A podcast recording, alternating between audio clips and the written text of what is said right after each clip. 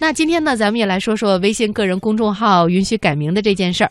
近日呢，微信官方也发布了一则关于公众平台开放改名的公告。公告显示，从即日起呢，公众账号可对账号名称进行修改。哎，大家对于网络文化看点这个公众账号满意吗？不满意的话，咱们也改一下。准备怎么改？呃，呃，燕儿姐讲段子，萌萌演段子，嗯，这个事儿后话啊。燕儿讲蒙眼，哎，我觉得这可以，是吧？这不是双簧吗？此前呢，所有的微信公众号的昵称啊，一旦注册，不管用的是个人的身份证认证还是公司的文件注册，都是不可以自行修改的。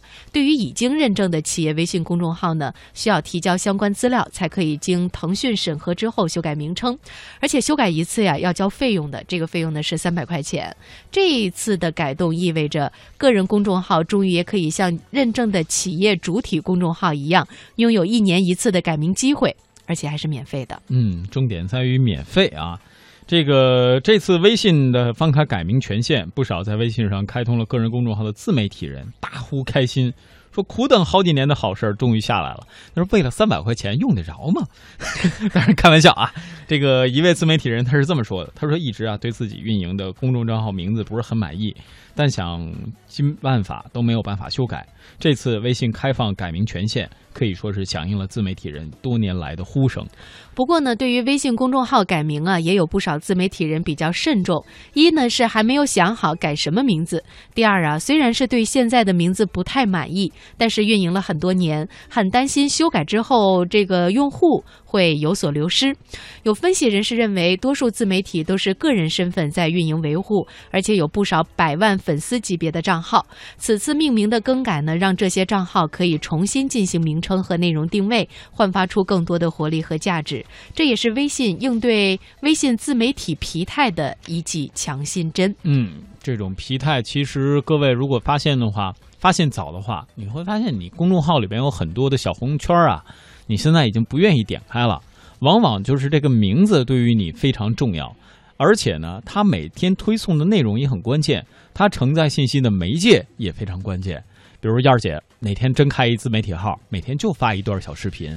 视频里边呢，可以有讲段子，可以有演的，但同时呢，又有启示化、信息化的内容，而且还能追上热点，带来不一样的解读，成为你生活当中的谈资。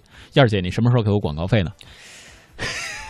这个策划费也行，总得等这变成现实再说吧。哎，我们来给大家说说这个改名的流程啊，不开玩笑。但刚才我们说到的关于公众号目前的一个状态，确实也是。